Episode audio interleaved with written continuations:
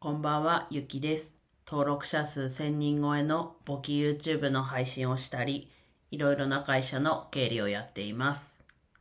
今日はいよいよ入院となりましたということでお話ししていくんですが、まあ入院するのは自分じゃないです。ちょっとなんか釣りみたいなタイトルになっちゃったんですけど、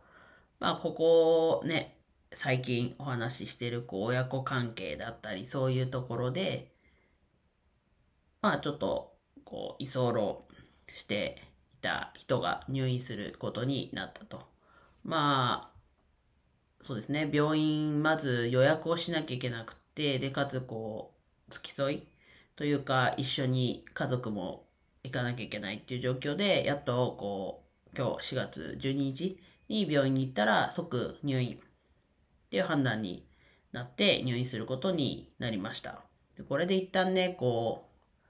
落ち着いて生活できるなという状況で、まあなんだろうな。次退院のこう目安というか、として一個の区切りとしては、この、こっちで新しい新居の物件は決まってるんですけど、ちょっとまだ入居ができなくて、その入居の準備ができたら、まあ当初は4月1日に遅くとも入ってほしいって言われてたのに、なぜかね、こう、和室があって、畳の部分が、業者がちょっとどうしてもっていうところで、まだ入れなくて、なんか月末になるみたいな話になってるので、まあ長くて1ヶ月、まあでももう12日なんで、まあ半月ちょっと入院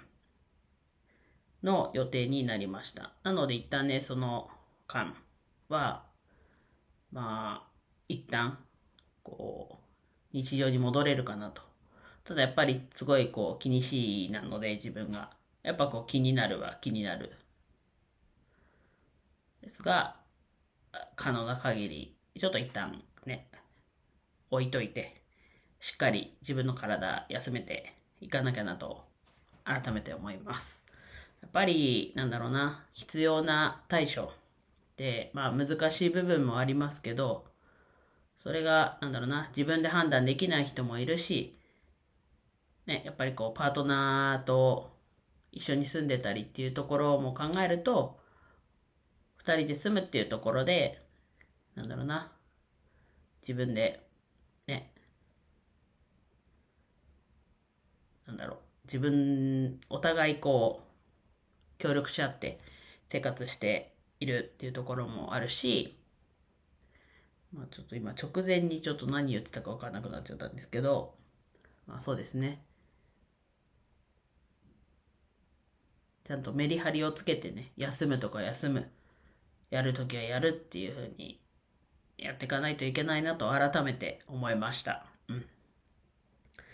ちょっと一時のね、安らぎかもしれないですけど、しっかり休んでメリハリつけていこうかなと改めて思いました。では以上です。今日も一日楽しく過ごせましたでしょうか？ゆきでした。